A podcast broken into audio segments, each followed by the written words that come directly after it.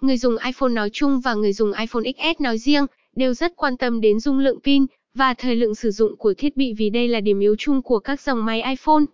Pin iPhone XS dùng được bao lâu là câu hỏi mà người dùng luôn muốn biết câu trả lời.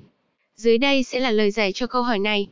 Pin iPhone XS có thông số chính thức là 2658 mAh và hỗ trợ sạc nhanh với bộ sạc nhanh 5W. Ngoài ra, còn hỗ trợ sạc không dây Limited 75W.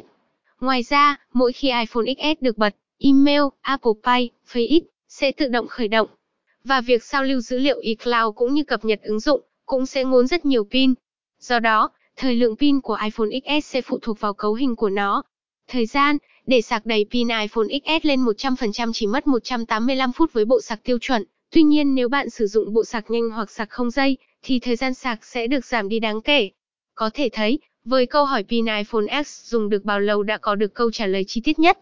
Với những thông tin trên, chúng tôi hy vọng có thể giúp bạn lựa chọn được chiếc điện thoại dành cho mình.